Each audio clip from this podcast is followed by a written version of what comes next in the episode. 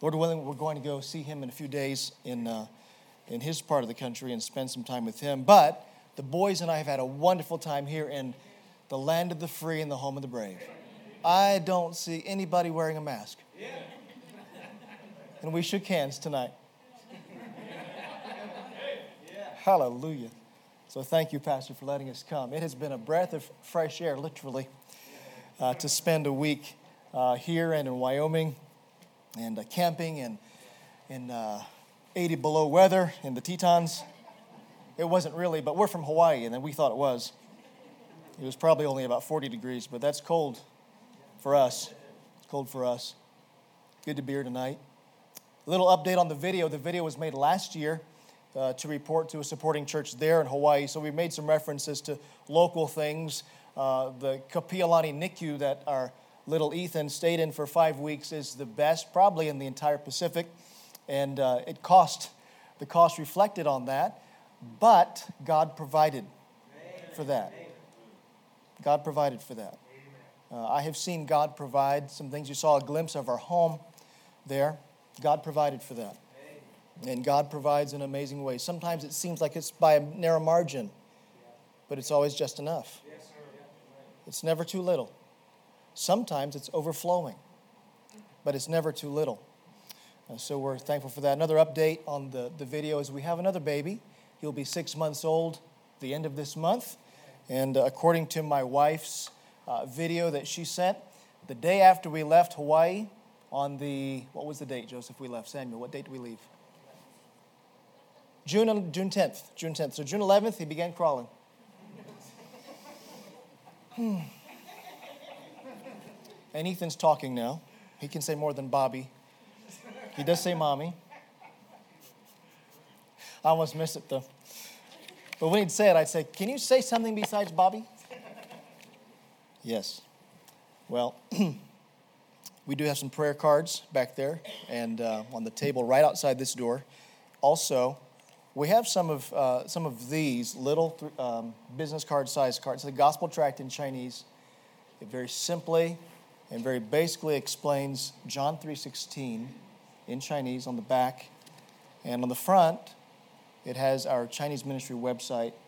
Chinese people can scan the QR code or go to the website and listen to Chinese preaching. It's also bilingual, so before you hand it out, if you want to know what am I giving out, you can listen yourself. I preach bilingually every week. I preach in English and Chinese, one sentence in, in English, and say the same thing in Chinese as close as possible. In fact, I did that just a few hours ago through, uh, through FaceTime. My wife put her iPad on a chair and uh, did the same thing last week. Lord willing, I'll do it next week from the Furses bedroom today. Um, the, the small bedroom is a nice, quiet place. very thankful for the Furses visiting uh, Hawaii every year whenever they can, and they're always faithful to church there. They stay what, two hours away? I don't know how far away they stay. They stay far away and ride the bus in, and they're always a blessing to us. In fact, a term that my wife used, miracle baby, that was Mr. Furses. He coined that term for Ethan, the miracle baby. And I thought, you know, that's true. He really is. So we're thankful for them. And we've been using their car this week, and uh, we got it very dirty, inside and out. Uh, we, we did take it to a wash. We'll take it to a, a vacuum tomorrow, Lord willing, or Tuesday before we leave. The brother sang that song. I haven't heard that song in quite a while. Where are you, brother? Thank you for singing that. Good reminder.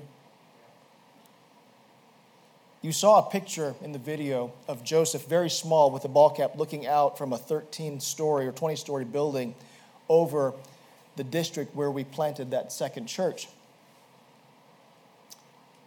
I used to go up there and pray.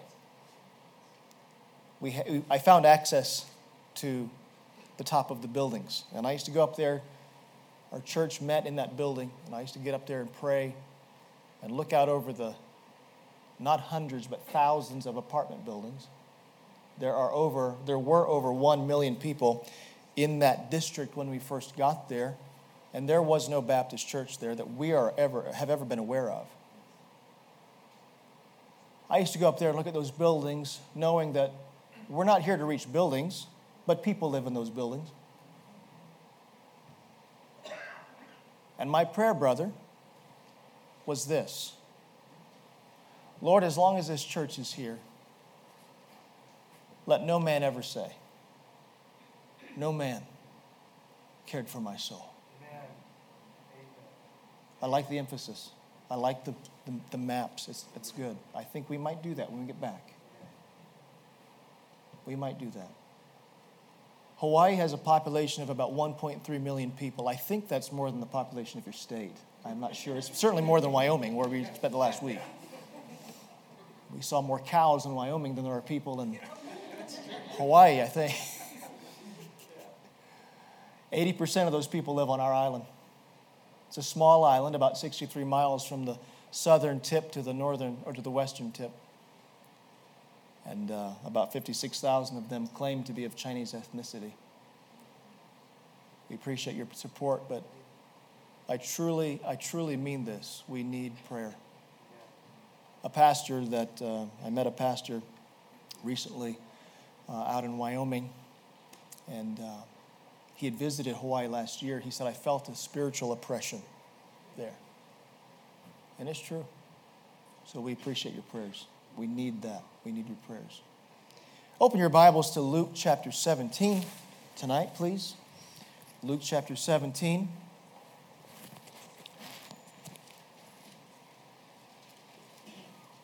If there's one thing that we can do that God delights in, what do you think it is?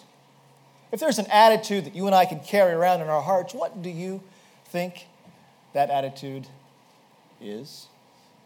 We'll see that here in Luke chapter 17 in this story. It's an attitude that you and I need.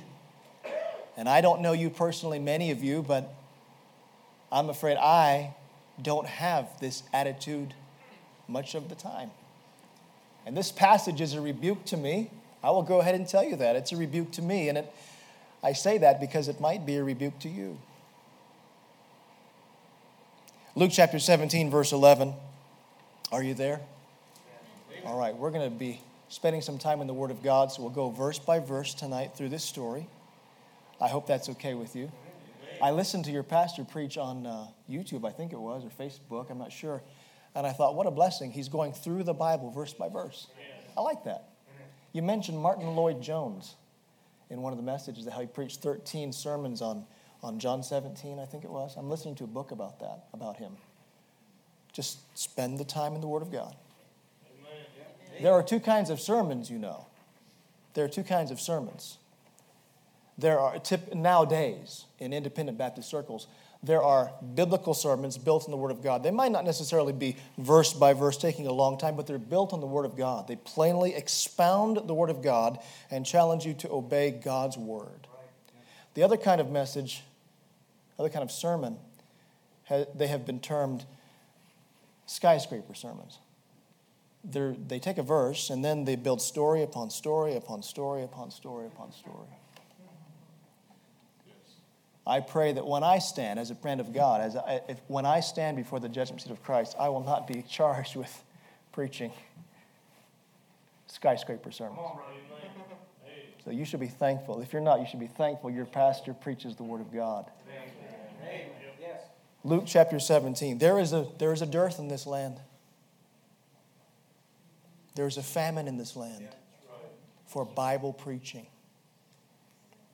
Luke chapter 17, verse 11. And it came to pass as he, the Lord Jesus, as he went to Jerusalem, that he passed through the midst of Samaria and Galilee. And as he entered into a certain village, there met him ten men that were lepers, which stood afar off. And they lifted up their voices and said, Jesus, Master, have mercy on us. And when he saw them, he said unto them, Go show yourselves unto the priests. And it came to pass that as they went, they were cleansed. One of them, when he saw that he was healed, turned back and with a loud voice glorified God and fell down on his face at his feet, giving him thanks. And he was a Samaritan. And Jesus answering said, Were there not ten cleansed? But where are the nine? There are not found that return to give glory to God, save this stranger. And he said unto him, Arise, go thy way. Thy faith hath made thee whole. What a story. When you read your Bible, do you put yourself in the sandals of those people? Can you imagine if you were that man? Let's pray. Father, we thank you for the privilege of meeting together tonight. There is joy in the house of God. And I thank you, Father, that we can sing. Oh, sing your word. What a blessing to sing scripture songs, to sing your words in praise to thee. Thank you for this church. Thank you for their faithfulness to you to get the gospel to their city, to get the gospel out to the rest of the world through missions. Thank you, Father, for a lighthouse in this church, in Liberty Baptist Tabernacle. I pray, Father, you bless this message and bless your word. You've not promised to bless our stories, you've not promised to bless our illustrations, but you've promised to bless your word. And so, as your word is proclaimed this evening, we pray that you would use it to glorify the Lord Jesus, to bring forth fruit to the glory of God, to bless your people, to challenge, to rebuke, to help your people. We pray that Jesus Christ would be glorified. And if someone's listening tonight who's never trusted Christ, let tonight be the night that they trust Jesus to be saved. We thank you for hearing us and loving us. We pray in Jesus' name. Amen. Now look in verse 11. The Bible says it came to pass as he went to Jerusalem that he passed through the midst of Samaria and Galilee. Now, you know that you that know your Bibles, you know that the Jews and the Samaritans didn't get along very well, and the Galileans were looked down upon by those who were the in the know about Judaism. And yet Jesus went through through not around, but through the midst of Samaria and Galilee. We're hearing a lot these days about race problems. We're hearing a lot these days about be less of a certain color.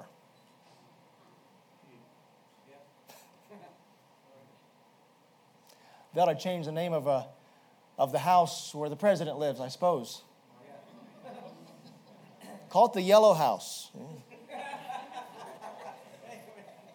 That's okay. You can joke about my, my ethnicity. Uh, my skin may be yellow, but it's not thin. It's, I'm okay. The Jews looked down on the Samaritans. They even disliked them. They called them dogs. But Jesus didn't avoid going near them or to them.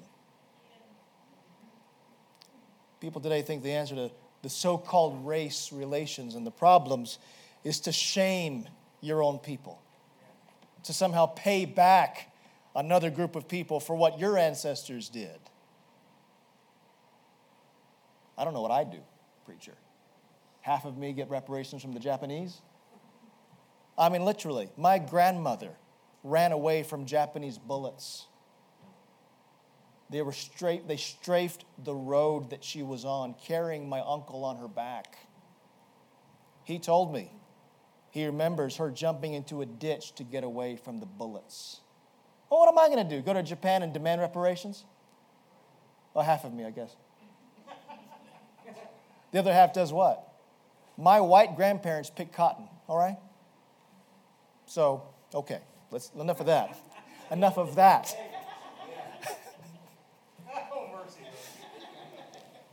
Enough of that. Jesus showed us what to do. He loved people. Now, you can't help but see how someone looks. You can't help that. You can't help how you look. You ladies can thank God that you are allowed to put on makeup. what can we do? Cut our hair, comb it. The other day, my, one of my boys said, Daddy, why don't you give yourself a haircut like you give us? I said, It looks good on you. I had a haircut like that, and it didn't look good on me we have to just deal with what we, right, preacher? Just deal with what we've got, you know? Jesus is the answer, and He showed us what to do. He loved people. In our neighborhood where we live in Hawaii, our neighbors are black. We've never talked about that. It doesn't come up, it's not a problem. We love our neighbors. Across the street, we have Japanese neighbors. On this side of the street, we have white neighbors. On this side of the street, we have white neighbors who think they're, no, I'm, no, no, no, no, no. That's, uh, that's somewhere else.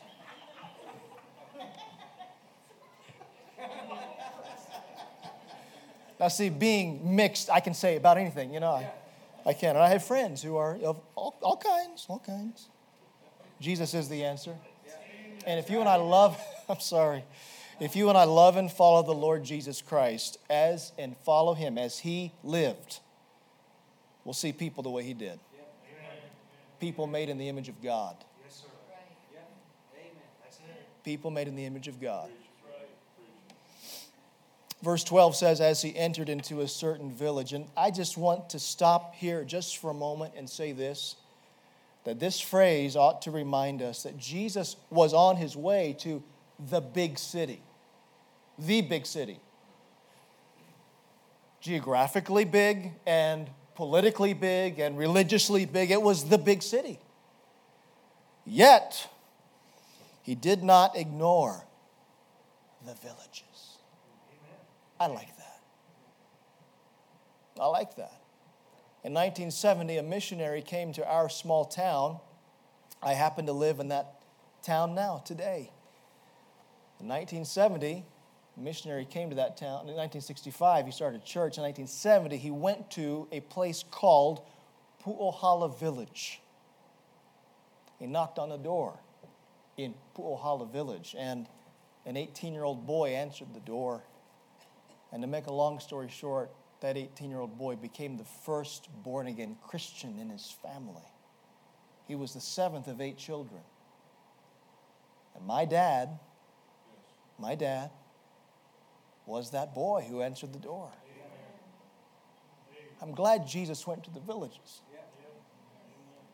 When I try to meet people, I try to knock on doors and witness to people in Hawaii and wherever we are, I often have this thought I'm looking for the next Kam Ching.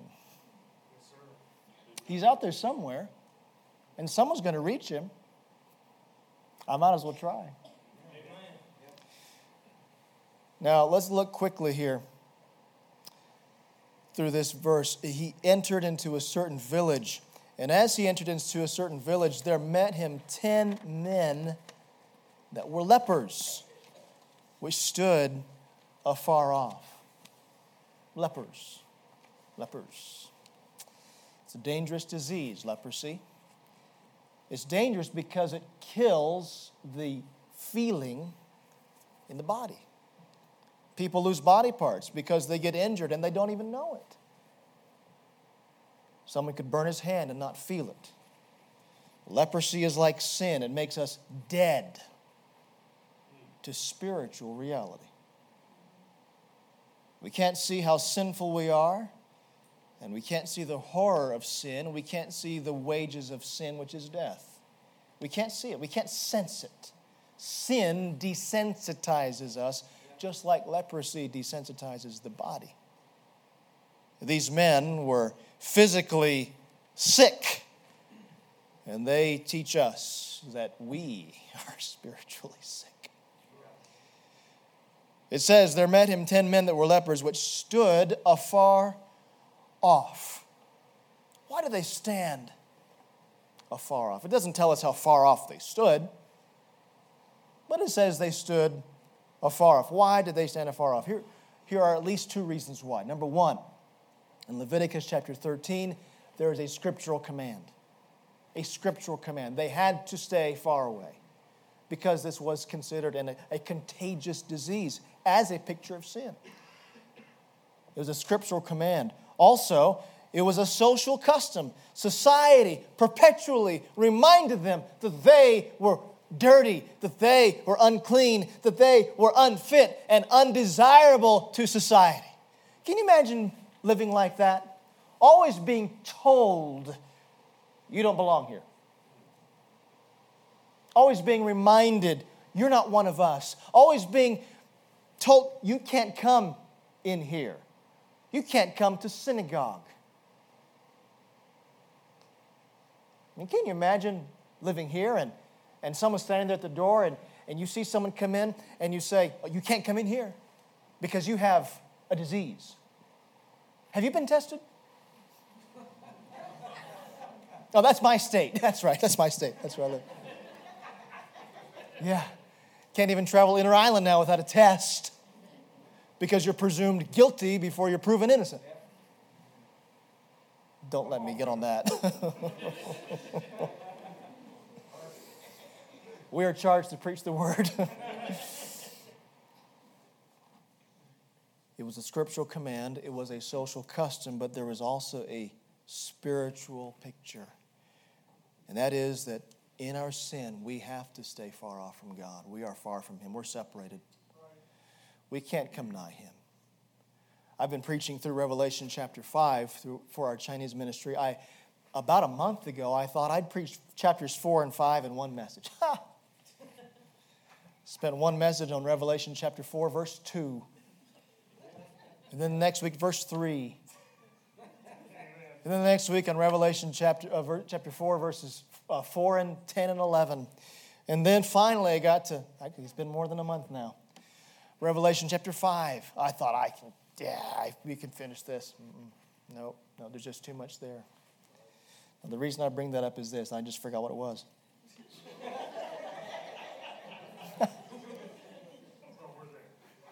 It's somewhere out there. This is the third sermon I've preached today. I, uh, and the, the middle sermon was bilingual. So I've preached, this is my fourth sermon today.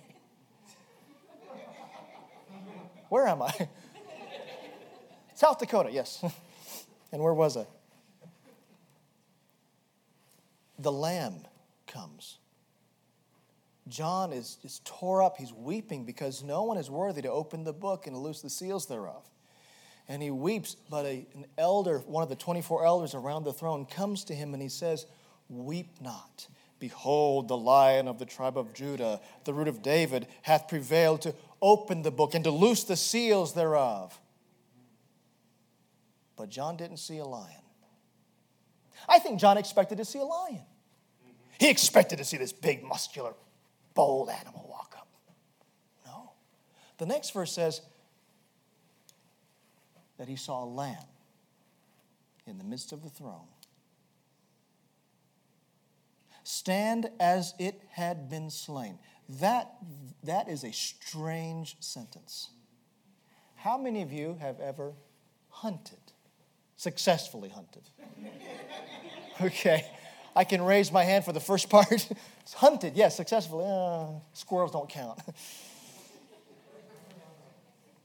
How many of you ever seen an animal after it's dead get back up and stand up and stand there?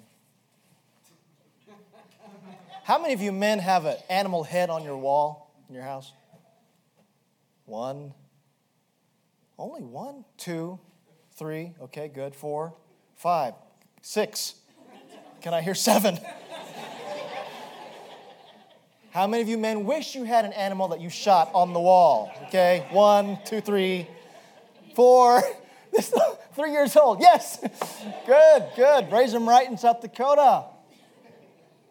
Not one of those animals gets back up after it's dead. I understand you can shoot an animal, can get up and run a little bit, but once it's dead, it doesn't stand back up. Is that not true? Or is this a city boy talking? I read books, you know, I, I, I can't experience that. I read books. You shoot an animal and it's dead and it doesn't get back up. There stood a lamb as it had been slain. You want to chew on that for a minute? How did that lamb stand if it had been slain? because there was a resurrection. There was a resurrection. That lamb was slain from the foundation of the world. It was planned. This was no accident. This was no surprise to God that the Lamb of God came and died. Three years before he died, John pointed at him and called him the Lamb of God. John knew what he would do. And Jesus knew what he would do. At least three times in some of the Gospels, Jesus plainly told his disciples they're going to take the Son of Man and crucify him. And the third day he will rise again. And they didn't get it. I wonder about those apostles sometimes. I really do. And yet I see myself in them all the time. I see, Fear not, I'm with thee. I'm not going to have to get a shot to go back home.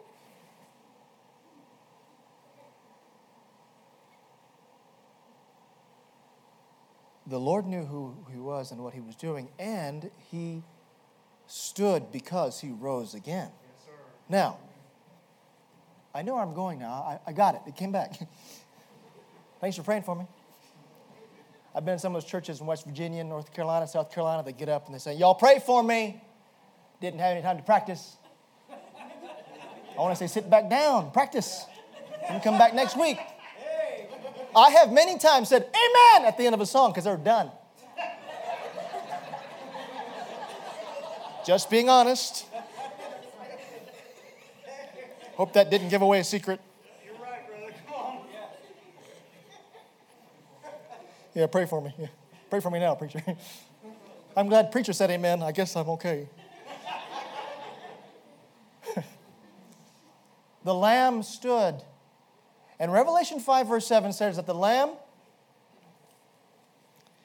came near to the throne and he took the book out of the hand of the right hand of him that sat on the throne. Who can approach the throne of God? Chapter 4 is all about the throne. There are lightnings and thunders, and there, are six winged creatures with eyes all over them, praising the one who sits on the throne. It's a terrifying place. And I don't say that joking. I am not being flippant about it. It is a terrifying place lightning's going everywhere and smoke. But this one comes up, and not a word. And not a word from him who sits on the throne saying, Get away from me. In fact, Revelation 5, verse 6 says that the Lamb was in the midst of the throne. God doesn't share his glory with anybody. But this one is different.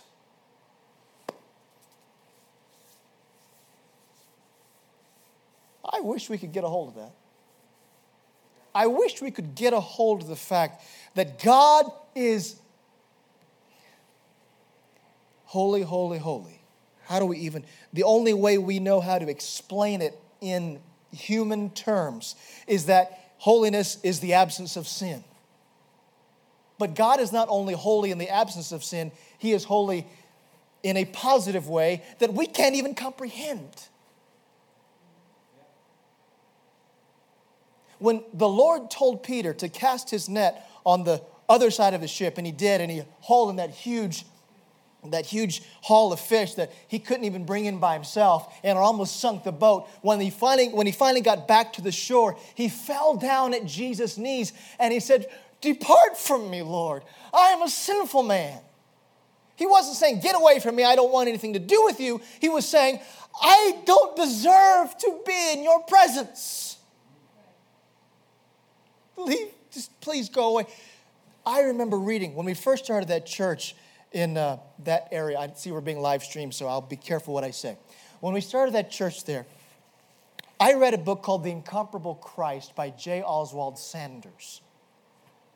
I thought when I began that book, I'm going to feel holy after I read this. after I read this book. And the more I read that book, the dirtier I felt.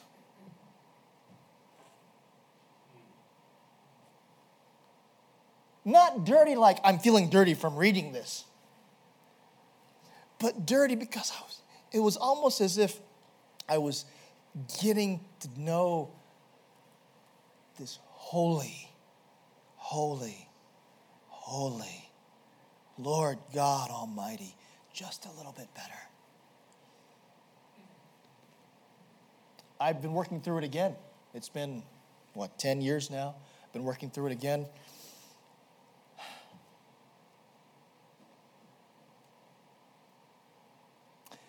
When you read your Bible, do you ever say to yourself, What a Savior? I mean, I don't know how to say it anything better. What a Savior. Amen. What a Savior. I was reading Mark a few months ago, Mark chapter 10, where it talks about how he laid his hands on the little children. I started to cry. I'm not like that. I mean, I love my own children. I hold my own. Ch- I love my children. Other kids, I mean, if they're to run, run in front of a bus, I'll stop it. Okay, I'll do that. But they're your kids and they're acting like a brat. You take care of it. That's not my job. It's your kid. I love my children. Jesus loved them all. The disciples were like me. He's busy. He's got busy, important things to do. The Lord said, Hush. Let them come to me. Let them come to me. And he took them up on his knee and he touched them and he blessed them.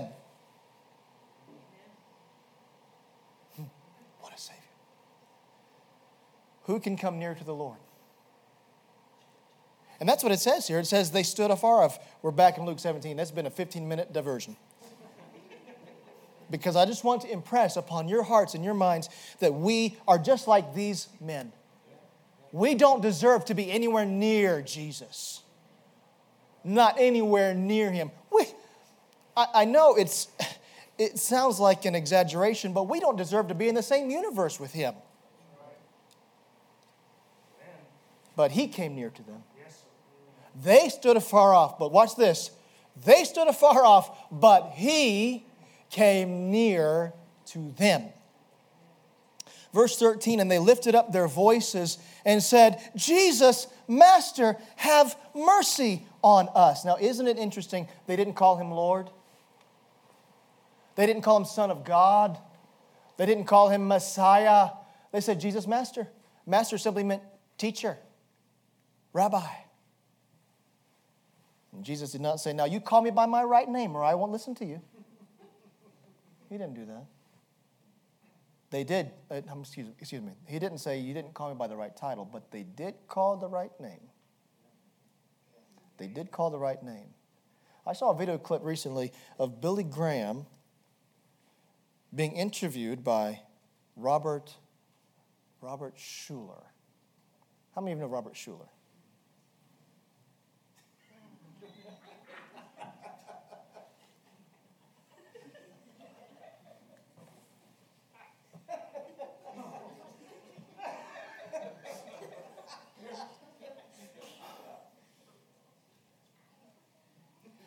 And Mr. Graham, what do you think about all? We have many people that watch our broadcast. And many of them would not call themselves Christians. What do you think about that? Now, I respect Billy Graham for his morals. He was a godly man.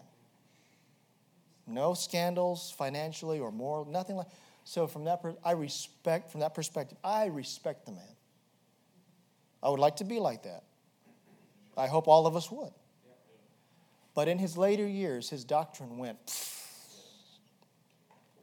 His son seems very straight on many things. Here's what Mr. Graham said Well, I understand that there are many people around the world that uh, they've never heard of Jesus. They've never heard the name of Jesus. And so I believe that amongst the body of Christ around the world, there will be people that call themselves Hindus and, and Buddhists and even atheists that they believe on the name of Jesus, they just don't know it. And Mr. Schuller said this I'm so glad to hear you say that. And I thought, I am so sad to hear you say that. I think you are too. We ought to, we ought to grieve our hearts. Neither is there salvation in any other. For there is none other name under heaven given among men whereby we must be saved. We believe that through the grace of our Lord Jesus Christ we shall be saved even as they. Believe on the Lord Jesus Christ, and thou shalt be saved. How shall they hear without a preacher? How shall they preach except they be sent? Why does it even matter then? Why does it even matter? Why even preach the name of Jesus if they can believe on him without even knowing it? They lifted up their voices and said, Jesus, Master, have mercy on us. And don't you know that when someone comes to him with a sincere heart, wanting what he has to offer, he doesn't say, No, no, no, you've got to jump through some hoops first. Get your life cleaned up first. Now, I'm afraid some of us independent Baptists, we want to make people jump through some hoops sometimes. Yeah, you're right. Come on. Get yourself cleaned up before you come in here.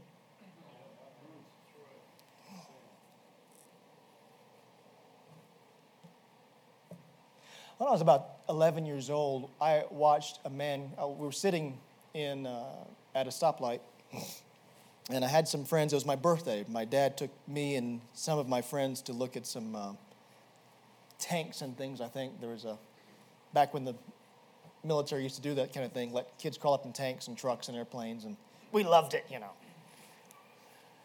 I would still do it now if I could. we were in a van at a stoplight, and this man walked across the street, something kind of like this.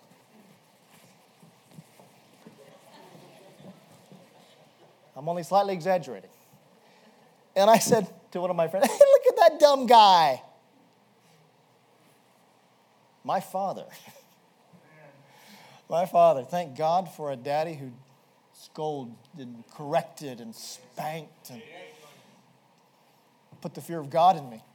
He turned around, he says, Nathan, what did you say? I said, look at that dumb guy. he says, why do you think he's dumb? I said, well, he's walking like, like that. He says, do you know why he's walking like that? Said, no, sir. Please don't ever say that again. Yes, sir. I don't think I have.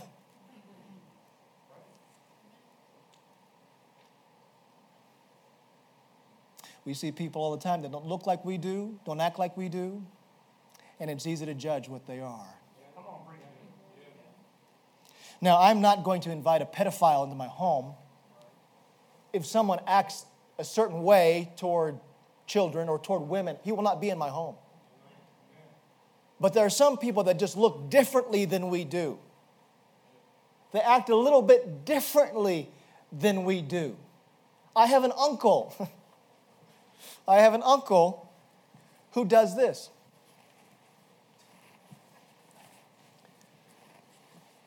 When he goes to sleep, he lies on his bed and he does this.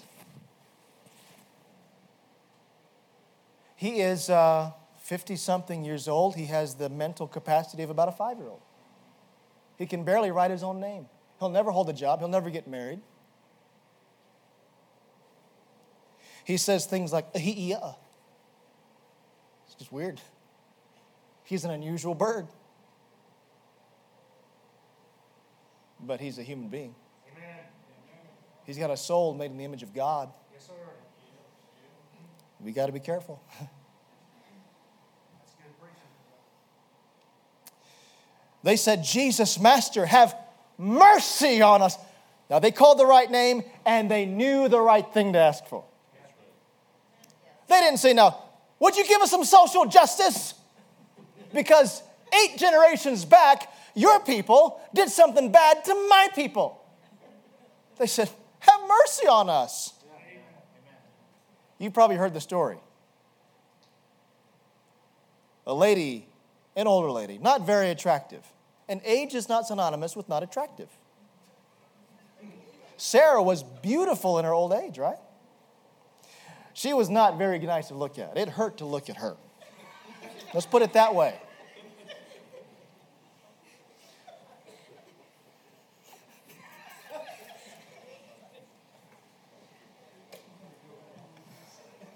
You know, there are things in Chinese that just don't translate.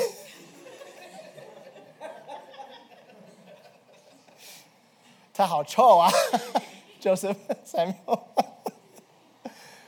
And she just she, she didn't look very nice. She would not be on the cover of a magazine.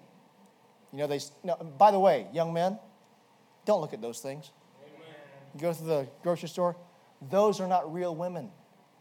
They've been airbrushed, they've been touched up with a computer, That's not what they look like, and no human being looks the way most of those women look. You look at that stuff and you look at other things that go beyond that, and you'll think that's what to expect, and that's not reality. And you'll ruin your mind, and you'll ruin your heart, and you'll ruin your life, and you'll ruin your marriage someday, filling your head with the wrong stuff. Now, this lady in this story, she wouldn't have been on the cover. They wouldn't, they wouldn't have been able to airbrush. They would have airbrushed over her. She was sitting for a painting. Apparently, she had some money, so she was sitting for her portrait. And she said to the, port, the, the portraiteur, the only French word I know, just made it up just now. She said to the painter, Do me justice. he said, Mademoiselle, you don't need justice, you need mercy. now, my friends, you and I don't need justice. We don't need justice. And these men understood it. All this talk about social justice, social justice, social justice. If we got the justice that we deserve, we wouldn't be breathing. Red or yellow or black or white, it doesn't matter. They said, Have mercy on us. And mercy defined is getting, uh, not getting the punishment, the bad that we deserve. They didn't even say, Be gracious to us. Be gracious would have meant, Give us something that we don't deserve. They said, Have mercy on us, which means, Don't give us what we deserve. Have some compassion on us. In verse 14, and when he saw them, he said unto them something very strange Go, show yourselves unto the priests. Why did he say that? Why did he say, Go show yourselves unto the priests? Because that was the requirement of the law in Leviticus chapter 14. This shall be the law of the leper in the day of his cleansing. He shall be brought unto the priest. And yet, as far as I know, in all the Old Testament and in the rabbinical writings, there was never someone cleansed of leprosy who went to the priest. One leper I know of, he was not an Israelite. He was a Syrian army captain. But he didn't go back to the, to the Jewish priest. this had never been done. It was commanded in Scripture that if someone is cleansed, he's to go to the priest and show. And the priest was looking at him and say, Okay, you're clean. But it had never happened. It had never happened. It had never happened. 1,500 years or so. Never happened. And when he saw them, he said unto them, Go, show yourselves unto the priests. Now, what that meant was, I am having mercy on you. Go do what Leviticus 14 says. When you get to the priest, they're going to say, maybe there's no word for it. I don't know how you say ayah in Hebrew. In Chinese, we say ayah. By the way, Chinese people do not say ah so. We don't do that. That's TV stuff. These priests would have said, What happened to you?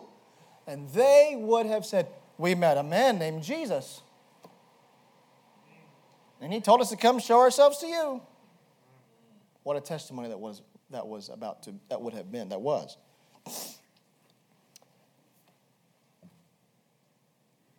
The Bible, Bible says in Luke 17, 14, it came to pass that as they went, they were cleansed. As they went, they were cleansed. By obeying what Jesus said, they proved that they believed him. In this dispensation of grace that we live in, we're not saved by doing an action or a ritual, simply believing on Christ. Now, the, the reformers, Martin Luther, um, almost said Martyn Lloyd-Jones. I'm getting my, my brain mixed up in this fourth sermon today. Martin Luther and uh, John Calvin and uh, Ulrich Zwingli and John Hus, they had some things wrong. They did. They had some things very wrong, but they had a few things right and very right. Sola gratia, by grace alone. Sola fide, through faith alone. Solus Christus, by Christ alone. That's good. And you can forget the Latin, but don't forget the English. By grace alone, through faith alone, in Christ alone. These men believed what Jesus said, and their actions proved it. Verse 15 says, And one of them, when he saw that he was healed, may I pause right there just for a moment? when he saw that he was healed. There was a time in my life before I was born again that I wondered if I was saved. And the reason I wondered if I was saved is because I was always pointing back to when I was seven years old, I prayed the prayer. And I wondered, and I wondered, and I wondered, am I saved? But when I was 17, I trusted Christ, and the Lord Jesus saved me. I believed that He died for me. I believed that He rose from the dead. I trusted His blood to cleanse and wash my sins away. And now I don't have to wonder about it anymore. And if a shadow of doubt creeps into my mind, solus Christus, by Christ alone, in Christ alone. Sola fide, sola gratia, by faith alone, by grace alone, and Christ alone.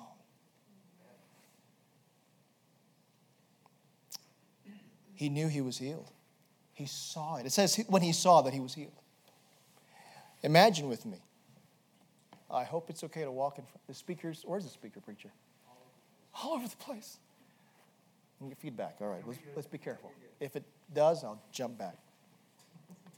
Let's imagine that he was over here with Jesus. Jesus told him, Go your way, show yourself to the priest. And as he went, he was along with, the, with all the ten. He was one of the ten. They were on their way. Okay, we don't know what's going on. Okay, we'll do what he said.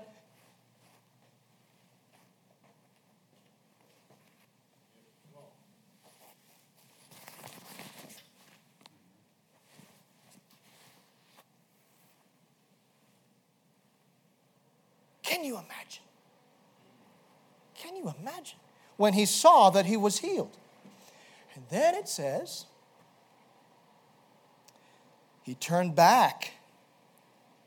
He turned back. Now, he was going to do, he was on his way to do what the Lord Jesus told him to do. But he turned back and with a loud voice glorified God, verse 16, and fell down on his face at his feet, giving him thanks. Luke seems to like to record the fact that people came to Jesus' feet, you know.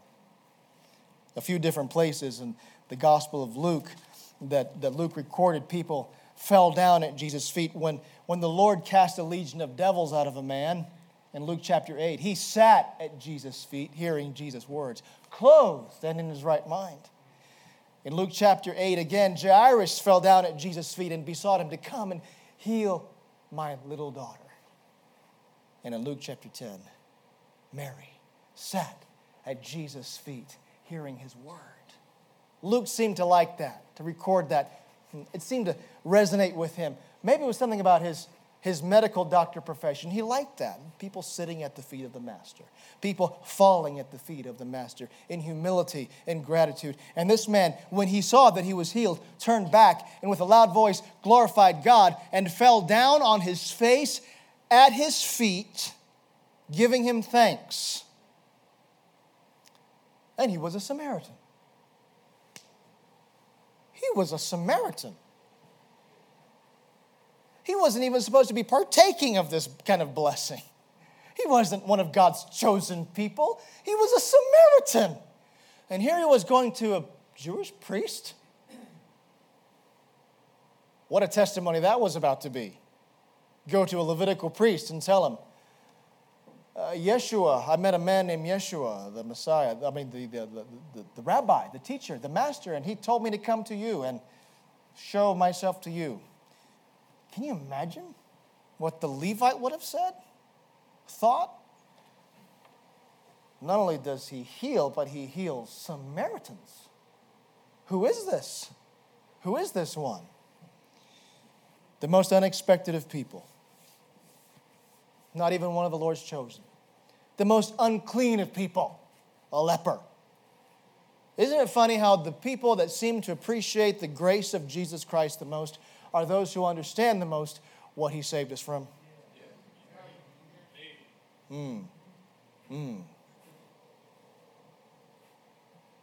Clothes, we think, make the man. That's not true. Clothes might reveal the man, but clothes don't make the man. I can wear a suit all day. That does not make me anything. I've worn a tuxedo once on the scariest day of my life. I'm honest with you. Uh, well, when I got that phone call from an authority on that other country, that was the scariest day of my life. But before that, I wore a tux. Wearing a tux didn't make me any different. I had to undress out of it and put on regular clothes when it was all done. My boys and I got into a river in Yellowstone a few days ago. Got our feet all dirty and we're smelly, sleeping in a tent for a week. You gotta smell these boys' socks. They said, It's you, Dad. I said, It's not me. That's you. Did you know that no smell the human body produces is good? You ever think about that? Think about that. You and me both. What a reminder. What a reminder. The people who appreciate His grace the most are the ones who understand the most what He's cleansed us from. I never appreciated a shower more than Thursday night. Between the time that we took a shower at your home on Sunday night and Thursday night, not a shower. I'm a modern American man. I take a shower every day, twice if I can. Oh, that shower felt so good. No, I, I got into a river in Yellowstone, and that, that, that doesn't count. You know, you, know, you don't know what's been upstream. There's bison up there, there's elk up there, there's bear up there, there's all kinds of things upstream. I'm glad I got a shower. But that reminds me of all these silly things that I'm saying. They remind me of how weak we are, of how defiled we are of how much we need cleansing. The body gets stinky. The body falls apart. The body grows stuff that flakes off of our heads. Joints get achy. I'm a fairly young man. I've got a bad knee already. It's just, this thing is falling apart. I have to wear glasses. I can't even read up close with my glasses anymore. I gotta take them off. Falling apart. Why? I'm a human being. What's your ailment? We need cleansing, we need healing. But more so, this body just reminds us that we've got a soul that needs some help. We've got a soul that needs healing. We've got a soul that needs cleansing. And this man was cleansed and he appreciated. He came back. He said, Thank you to Jesus. Verse 17. And Jesus answering said, Were there not 10 cleansed? By the way, when he said, Were there not ten cleansed? He did not say, Did I not send ten away to be cleansed? Were there not ten cleansed? He knew that when he sent them away and they obeyed him, when they believed what he said and they obeyed by going to the priest on the way, they would be healed.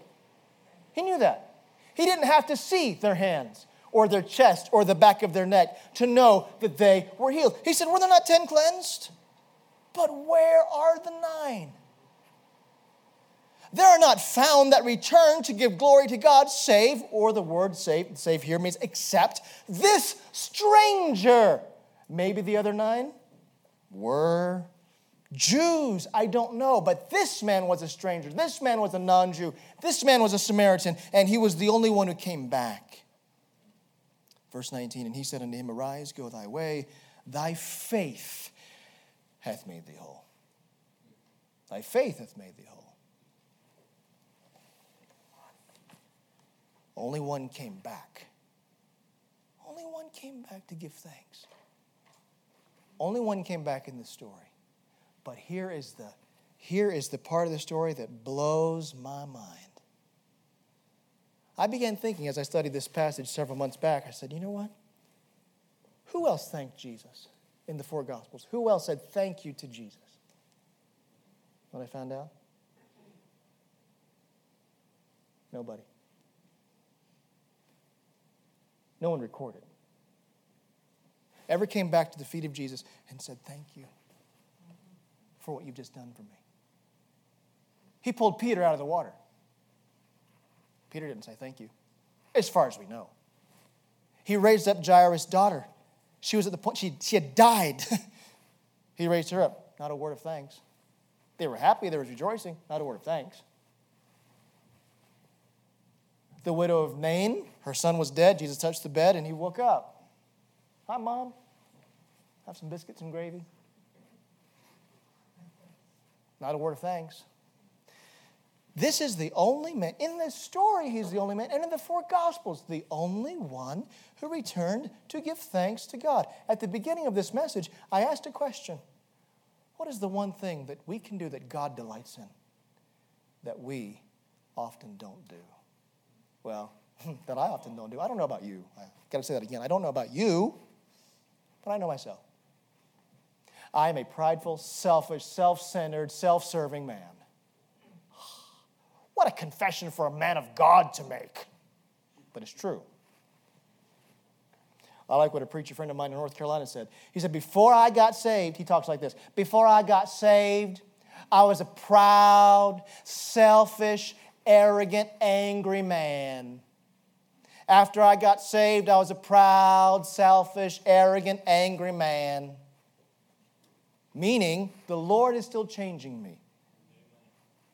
I'm just a sinner saved by God's grace. I want to be holy. I strive for holiness, but I'm just. Can you say the same thing? Or is it just me? Only one returned to give thanks. Now, you and I cannot change anybody else. There was a lady in our church that um, she, she had a very difficult family situation. Very very difficult family situation. And uh, that had affected her, her, uh, her way of thinking. But she would often ask me, How do I change this person in my life? And how do I? Ch-? I said, We can't change anybody else. Said, Even Jesus on the cross, there only one thief believed on him. Even Jesus didn't force the other one to believe on him. I said, Jesus didn't do it. We certainly can't. This man was the only one. And here's what I think when I read this passage Lord, I don't know. I don't know who else is giving you thanks the way you should receive it.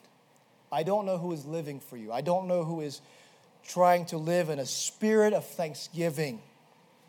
I don't know. I know of many people who are saved. I've seen God do amazing things in people's lives through the preaching of His Word, the work of the Holy Spirit, prayer.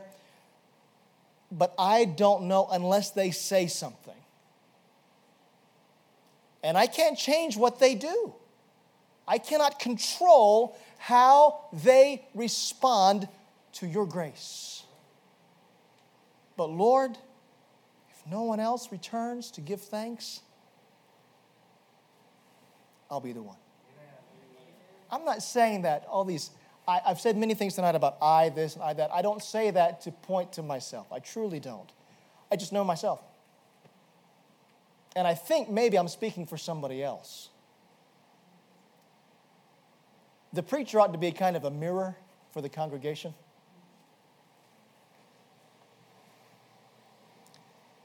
It's a very simple message, wonderful story. Can't improve on the story.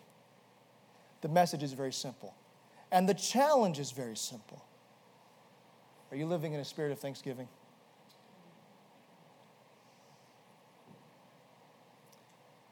Which one are you? Ten men were sent off to the priests to be healed. Not to go to the priest to be healed, but sent off, and by faith they were healed. One man saw he was healed.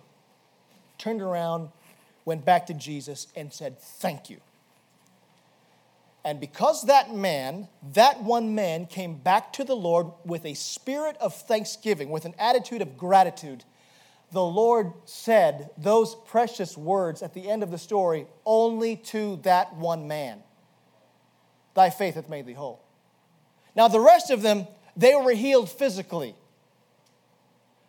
I don't know if they ever got a glimpse of who, that, who he was that healed them like that man did. This man got a little more than physical healing. I happen to think that maybe when the Lord said to him, Thy faith hath made thee whole, he was telling him, You're complete now. I didn't just take care of your physical problem. I took care of your soul problem. I took care of your sin problem.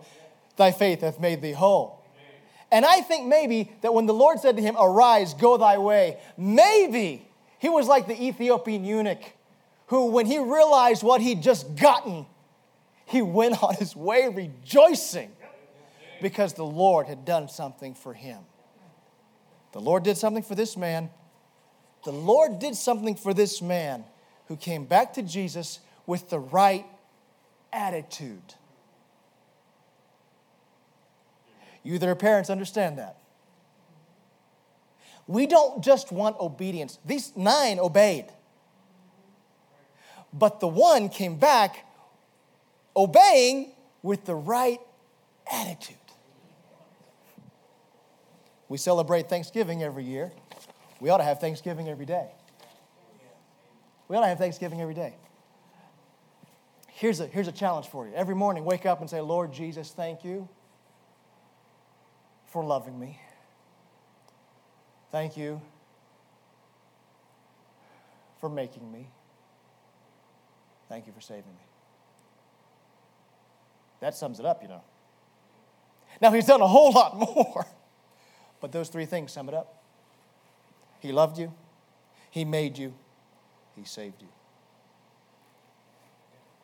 Sunday night crowd, probably most of you are saved. I understand. I hope so. I just said He loved you. That's true for all of us. He made you. That's true for all of us. He saved you. Is that true for all of us? Can you sincerely and truly and confidently come to Jesus and say, Lord Jesus, like this one here, thank you. Thank you for cleansing my sin. Thank you for washing me clean. Thank you for your blood. Thank you for saving me. This man can say over 25 years ago or so, I trusted Christ and he saved me. I am saved. I can confidently say, Thank you, Lord Jesus, for saving me. Many of you can say the same thing. But if you can't, would you please, please tonight, would you please make sure? Get that cleared up, get that settled. And when I say come to Jesus, I don't necessarily mean come here and pray. You can do that, I'm sure. But when I say come to Jesus, I mean trust Him. Let me make it plain and clear. Trust Him. He loved you, He died for you, He will save you. If you'll do what these men did, Lord Jesus, have mercy on me. Let's pray. Our Father, we thank you for loving us. We thank you for making us and giving us life and breath. And we thank you for saving us through the blood of Jesus Christ. Father, we ask you to bless your word. The message has been preached, and I trust that whatever else needs to be added, Pastor Brooks will add and finish it out.